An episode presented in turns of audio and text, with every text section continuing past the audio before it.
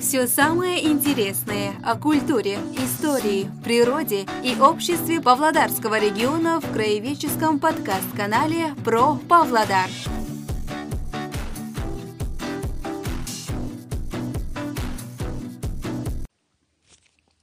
Добрый день, Наум Григорьевич.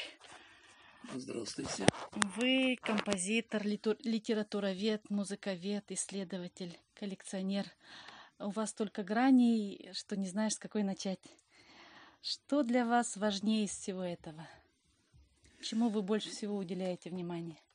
Вы знаете, больше всего уделяю внимание тому, чем я занимаюсь в данный момент.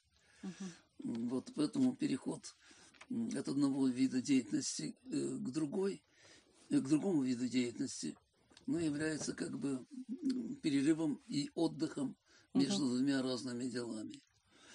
Ну, может быть, так сказать, на первое место у меня как раз выдвигается та сфера деятельности, которая менее известна. Uh-huh. Это композиторская. Потому что на протяжении всей своей жизни я пропагандировал не столько свою собственную музыку, сколько музыку других композиторов. Uh-huh. И, собственно говоря, этим я и занимаюсь в нашем музее. Uh-huh. Моя музыка здесь звучит очень редко и очень мало. В основном я собираюсь знакомить всех э, наших слушателей с образцами мировой классической музыки и, конечно, uh-huh. в первую очередь с образцами казахской музыки, поскольку мы здесь живем в Казахстане. Uh-huh. А в вашей коллекции 27 тысяч да, грамм пластинок всех звукозаписывающих фирм мира. А с чего да, 27 тысяч пластинок э, неприкосновенного фонда. Uh-huh. Но есть еще, видите, два стеллажа, uh-huh. так называемый дублетный фонд. Uh-huh. То есть в этих двух стеллажах, которые вот, от окна первый и uh-huh. второй, они содержат в, себе, в себе, в себе э, э, дублетные образцы тех пластинок, которые у нас уже есть в основном фонде. Uh-huh. Мы их держим не для того, чтобы ими спекулировать, а просто чтобы их раздаривать uh-huh. в виде подарков тем, кому они нужны и кому они могут пригодиться в жизни. Потому что пластинка хранит звук вечно, как бы ни менялись звуконосители uh-huh. наших дней, они все-таки, понимаете, чем они отличаются от пластинок? Что пластинка хранит звук вечно. Как книга, да? Да, да. Если, конечно, с ней обращаться по всем правилам инструкции. Угу. Потому что если играть пластинку тупыми, так сказать, иголками, угу. содержать ее, так сказать, в неблагоприятной обстановке вообще, скажем, слишком холодной или слишком теплой и так далее. А вот наша обстановка вполне нормальная для сохранения этих записей. У нас пластинки отлично звучат даже столетней давности, как будто бы они звучали сто лет тому назад. А самая древняя наша пластинка относится к 1898 uh года. Не 900, а 800. То есть ей уже более 120 лет. И она звучит так же, как звучала раньше. Но это в зависимости от того, в каких руках она побывала. Вот. А с чего началась ваша коллекция? Что? С чего началась коллекция? Коллекция началась с того, я об этом неоднократно уже и говорил, и по телевидению, и писал об этом.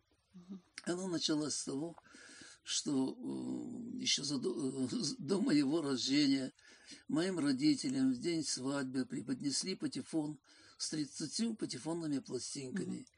И в свои детские годы я не помню, чтобы я отдавал время каким-то игрушкам, я в основном или читал книжки, или слушал патефонные пластинки.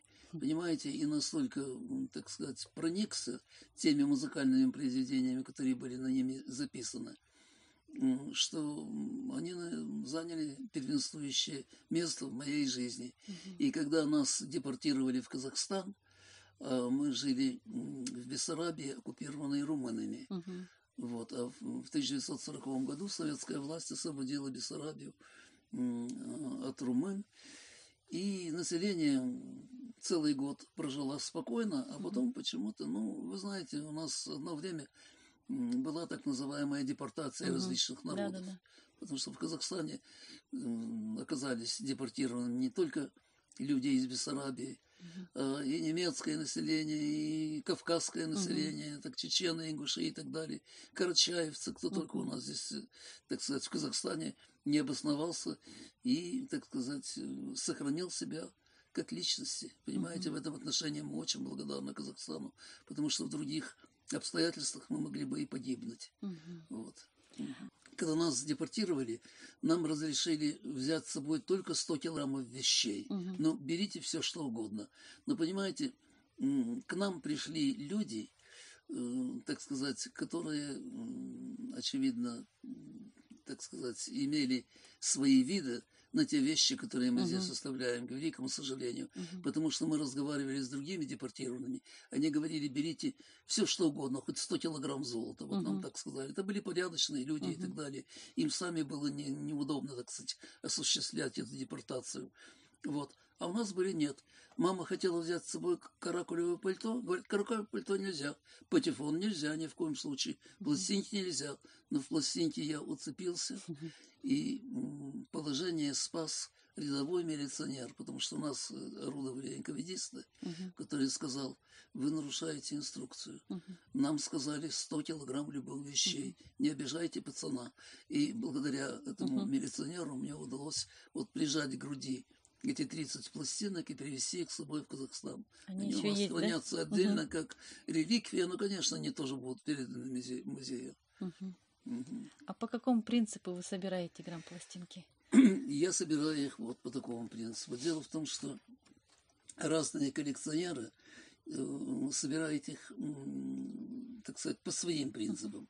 Скажем, одни э, коллекционируют вокалистов знаменитых, uh другие представители так сказать, нашей инструментальной музыки, виолончелистов, пианистов и так далее. Угу. Третий, третий традиционная эстрада. Например, я знаю, так сказать, коллекционеров, которые фанатично коллекционируют пластинки Петра Лещенко или Алла угу. Баянова и там. Угу. Или, допустим, представители советской эстрады, скажем, Утесова, Шульженко, Бернеса и так далее. Вот для меня, э, причем они делят музыку на высокую угу. и легкую. В особенности такое деление свойственно, к великому сожалению, нашим профессиональным музыкантам. Угу. То есть они признают только э, высокие образцы музыки, да? а на бытовую музыку смотрят, знаете, так угу. сквозь пальцы снисходительно, в лучшем случае, угу. а то вообще ее отрицают. Для меня этих жанров не существует. Я делю музыку на хорошую и плохую, вне зависимости от того, какому жанру она принадлежит. Кстати, этому меня научил Исаак Осипович Зунаевский uh-huh. в своих статьях, которые я читал. И вживую мне это объяснял Евгений Григорьевич Брусиловский, uh-huh. что нельзя делить... Это так же нелепо, как делить литературу на легкую и серьезную. Uh-huh. Нужно делить искусство, произведение искусства. Вот их разделять по тем качествам, которые они в себе располагают. Uh-huh. Поэтому я могу восхищаться симфонией и, так сказать, отрицать какую-то плохую частушку. Uh-huh. А с другой стороны, могу восхищаться, так сказать, гениальной частушкой uh-huh. и критиковать симфонию, которая сделана, так сказать, чисто, так сказать, от ума, без примеси из сердца. Угу, ну, так сказать, человек получил, скажем, музыкальное образование, он садится за фортепиано и куда, так сказать, идут, угу. так сказать, пальцы, по сочиняет, да, по правилам, а потом, так сказать, отдает оркестровщику или сам оркестровывает, если он угу. прошел класс инструментовки и так далее. А он внутри не композитор. Вот. Кстати, на эту тему я рассуждал не совсем недавно, когда говорил о творчестве Абая. Угу. Абай, понимаете, ведь создал гениальные мелодии, угу. по-моему, не имея специального музыкального образования. Угу. И, допустим, мы же учимся все у народного творчества. uh Понимаете, народное творчество любого народа, казахского народа, русского народа, еврейского народа, это основа профессионального искусства. uh Понимаете, даже Глинка говорил, что музыку создает народ, а мы, так сказать, композиторы, только ее аранжируем. uh Вот. Поэтому я, так сказать, в данном отношении, снова повторяю, делю музыку только на два вида, на хорошую и плохую. Вот. И по этому принципу я собирал все жанры, которые, так сказать, проявили себя в музыкальном творчестве. И я стремился охватить не только все регионы бывшего Советского Союза, и союзных республик. Ну и у нас есть уникальные пластинки различных фирм иностранных государств. Мгм. Англии, Франции, Италии, Турции, Америки, там, ну и так далее и тому подобное. Мгм. Причем я должен вам сказать, что в этих странах не существует вот такие государственные хранилища пластинок. Мгм. Они хранятся в частных руках. Ну, мне кажется, насколько я знаю и веду переписку с, э, э, с различными коллекционерами м, всего мира, что, так сказать, Государственный музей грампластинок – это единственный музей, который находится здесь, в? Павлодаре, понимаете, Мгм. потому что других есть коллекции, Мгм. но они, э, они частного Мгм. характера. А у нас, понимаете, эту коллекцию приняло, так сказать, в виде дара государства Мгм. наше. А скажите, как вы думаете, вообще возможно ли молодое поколение приобщить к миру классической академической музыки? И вообще нужно ли? Или, или по-другому воспитать художественный Вы вкус? знаете, Возможно ли? я, я могу сказать только то, понимаете, когда я высказываю какие-то мысли, Мгм. я никогда не говорю только так, а не иначе. Мгм. Я э, выражаю свое со- собственное мнение. Понимаете, есть такие люди, с которыми невозможно спорить. Вот, допустим, высказываешь какую-то мысль, они говорят, это неправильно, Мгм. нужно так, так и это. Я говорю по-другому.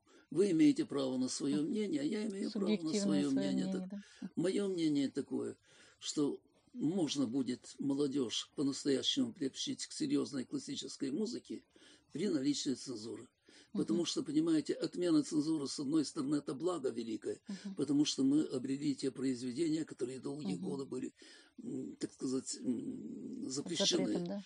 А с другой стороны, целое половодье мусора, понимаете, которое заглушает истинные произведения искусства Мгм. и в музыке, и в литературе, и в театре, и в кино. Мгм. Каждый выставляет в интернете все то, что он хочет, Мгм. понимаете? Вот. Пока не будет здесь, в данном случае, наведен какой-то порядок, нам очень трудно будет приобщить мол- молодое поколение вот, к настоящему искусству. Мгм. Ну, Вот вы и- э, выпустили три лазерных диска, да, с собственной музыкой. А Нет, где мож- гораздо больше, не- Больше не, да? менее, не менее десяти. А, Ну вот. Нет, моя музыка записывалась не только на лазерные диски, но даже и на пластинке. Мгм. У меня даже э, на патефонной пластинке у меня записан вечерний вальс.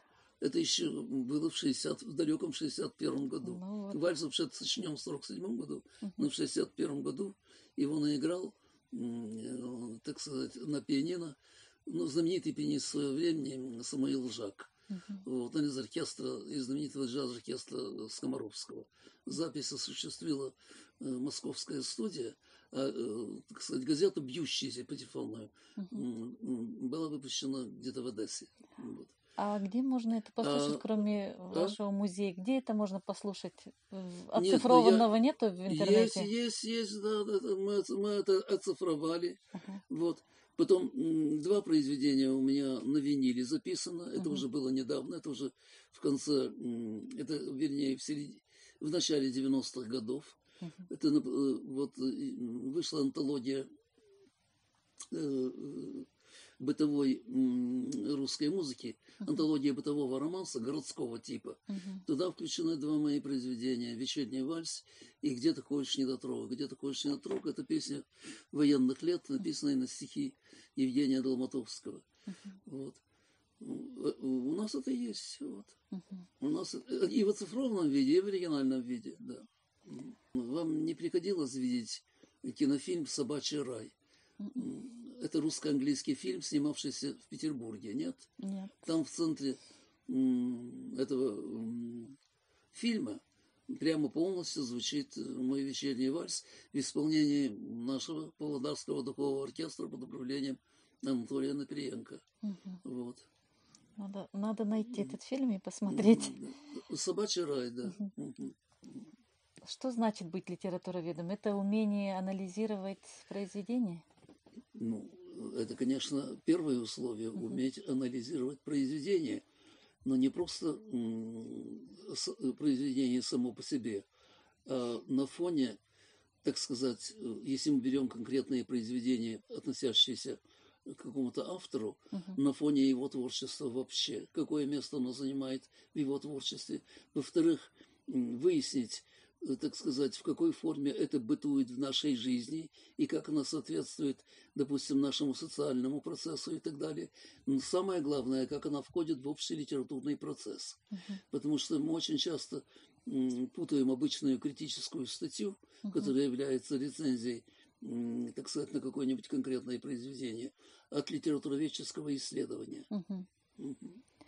А у вас огромная библиотека, более 20 тысяч книг, да, газет и журналов. Вы в какую-то часть нашу областную библиотеку передали. А как часто к вам наши горожане обращаются в библиотеку?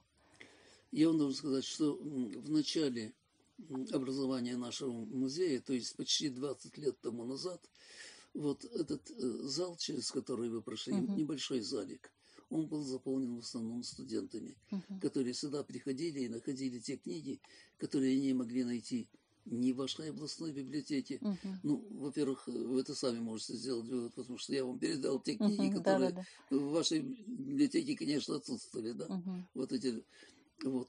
Первые 5-6 лет, вот, этот зал имел совершенно другой вид.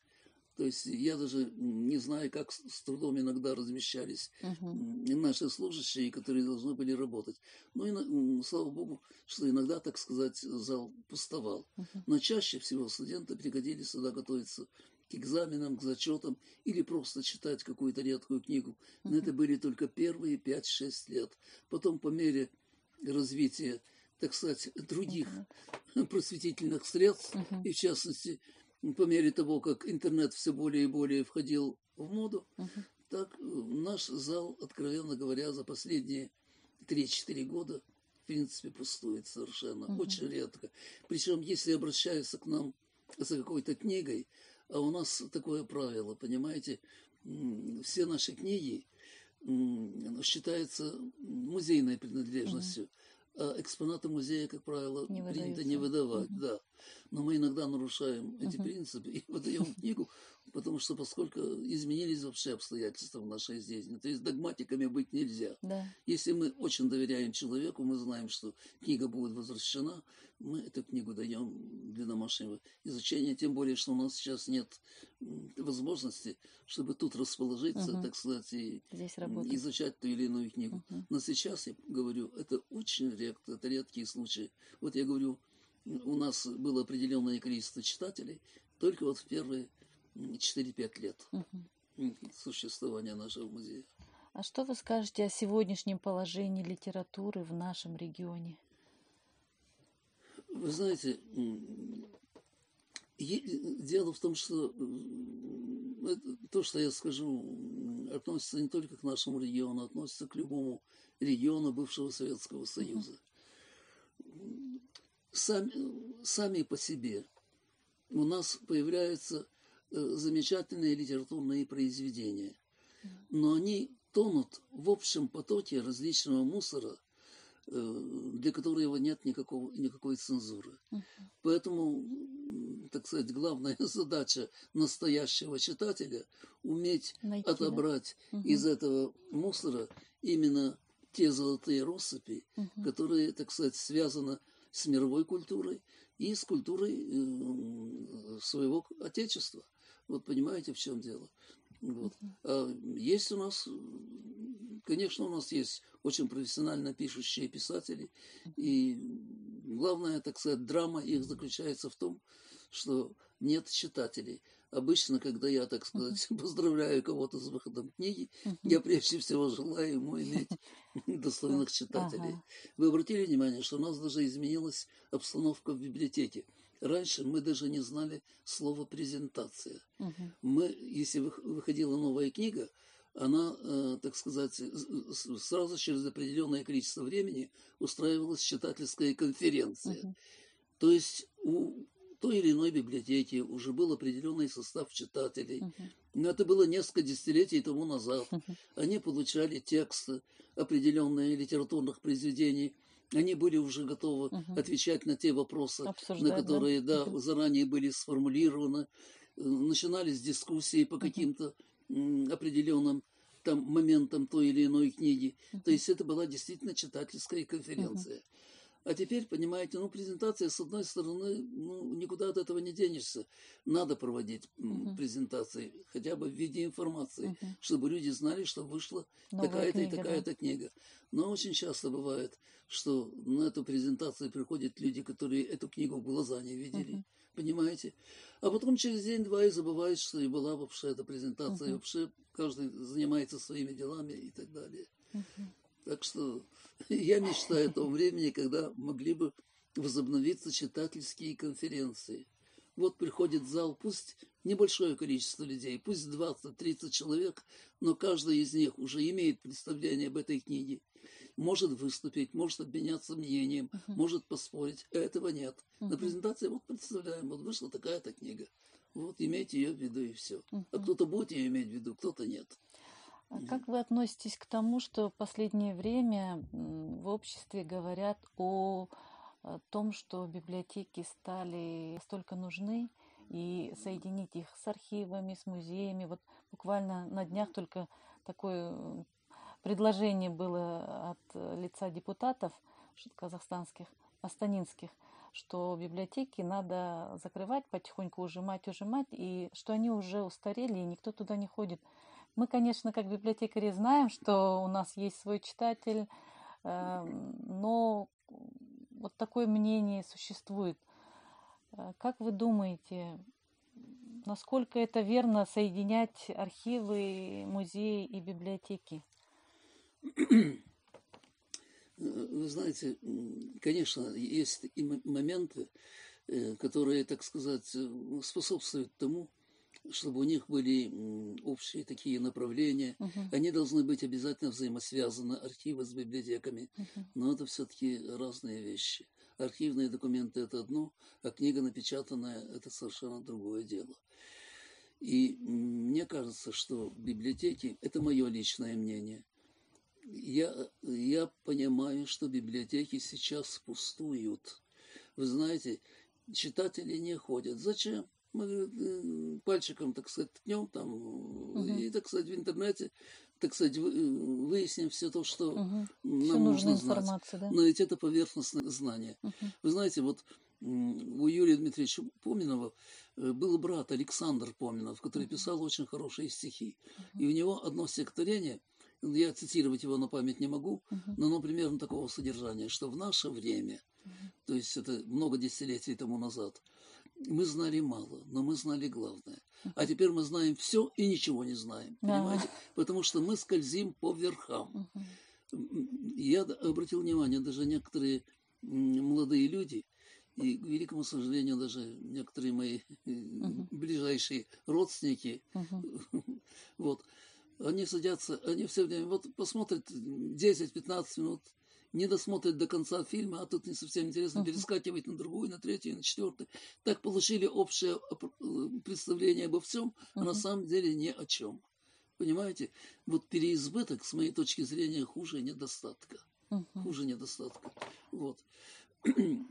как говорил мне Евгений Егорович Брусиловский, вот у вас моя книга же есть, Евгения. Брусиловского. Я, я если вы обратили внимание, чем она заканчивается, заканчивается его словами. Много золота – это уже не золото, оно обесценивается. Uh-huh. Вот представьте себе, что я сижу, сижу на золотом столе, это золотой стол, так сказать, везде и всюду золотые украшения. Это уже, понимаете, это уже обесценивается. Uh-huh. То есть переизбыток такой, э, хуже даже недостатка, потому что при недостатке все-таки пытаешься ликвидировать, uh-huh. так сказать, э, то, что в чем то нуждаешься, найти uh-huh. что-то. А здесь уже все, здесь пресыщение.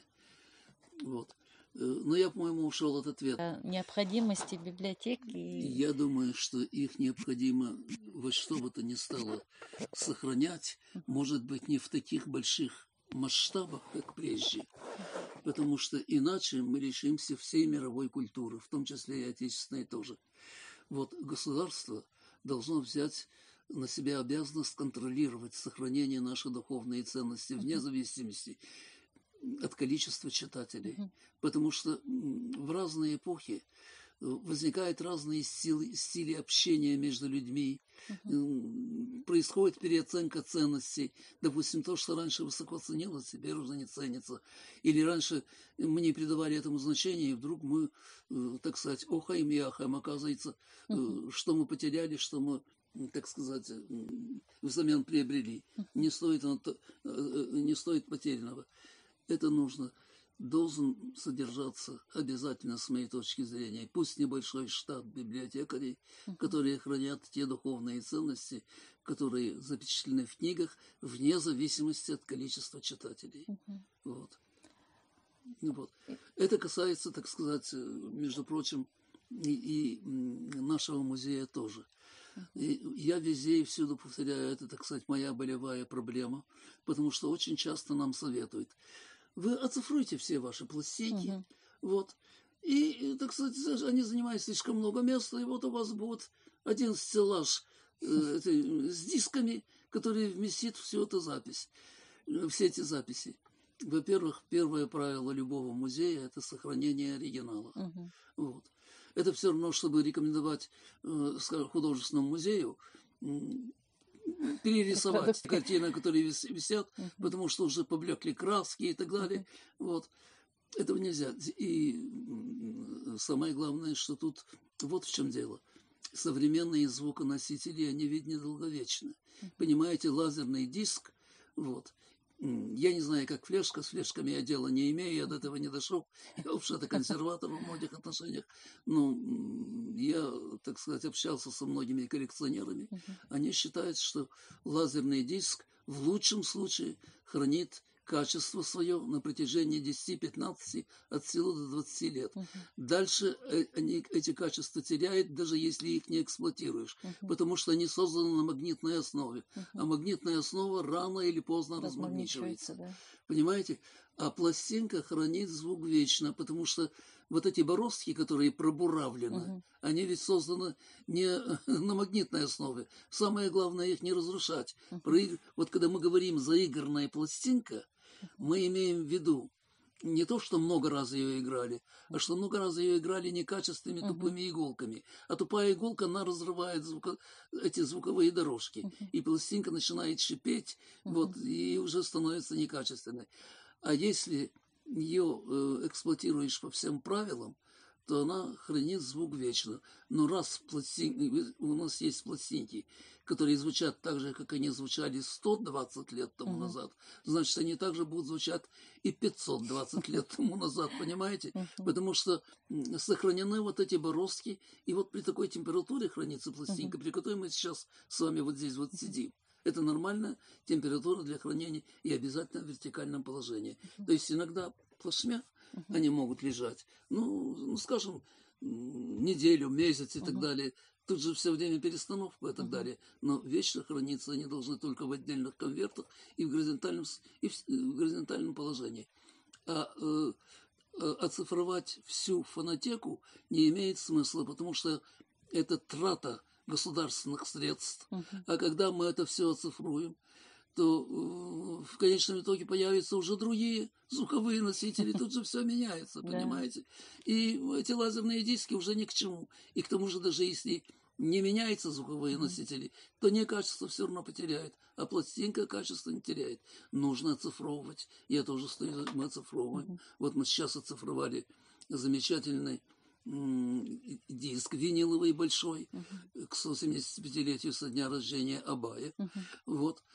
Мне кажется, что нужно цифровывать то и пускать в ход, uh-huh. что в данный момент требуется для общества. Uh-huh. Понимаете? Остальное пусть ждет своей Чтоб очереди. Могли Спокойно. 10, 20, 30, uh-huh. 100 лет пусть ждут свои. Придет время uh-huh. и для них. Uh-huh. Вот. И все-таки, Наум Григорьевич, самые ценные в доме Шафера, наверное, это вы как личность? Я не знаю. Я, я, я не имею права так о, о, о себе говорить. А какие наиболее важные, ключевые решения вы принимали на своем жизненном пути? И как эти решения повлияли на ваш дальнейший жизненный и профессиональный путь? Вы знаете, я вам на это отвечу одной фразой. Самый основной, главный, ключевой момент всей моей жизни – не прожить жизнь даром. Uh-huh. Жизнь даром. а сделать что-то полезное не только для себя. Конечно, те люди, которые о себе не думают, и говорят, что мы о себе не думаем, мы думаем только о других, они, конечно, лукавят. Мгм. Конечно, каждый должен позаботиться о самом себе, потому что никто лучше, так сказать, э, так сказать, э, ну, сам себя не знает, как ты, как ты сам. Мгм. И, конечно, есть такие моменты, которые только ты сам один можешь благоустроить, привести себя в порядок, допустим. Но меня лично это не согревает, если это будет касаться только моей одной личности. Если я, так сказать, своим существованием в этом бренном, мире не принесу кому-нибудь другому пользу, вот, тогда я считаю, что жизнь моя двигается совершенно бесполезно и неизвестно для чего вообще она существует.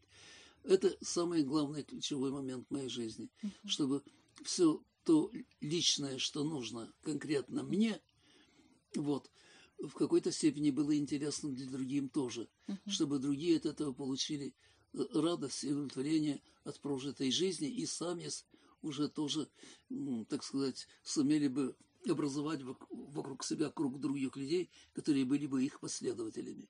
Вот. Спасибо большое, Наум Мгм. Григорьевич, вам за то, что вы есть у нас, у павлодарцев, за то, что вы всегда открыты для общения, для сотрудничества. А, Я хочу пожелать вам здоровья крепкого Спасибо. на долгие года. Я, так сказать, благодарен Господу Богу, что мне удалось написать главную книгу своей жизни «День Брусиловского», Мгм. потому что это мой главный учитель. Ну, а теперь, насколько я могу. Спасибо вам большое. И вам спасибо за добрые слова.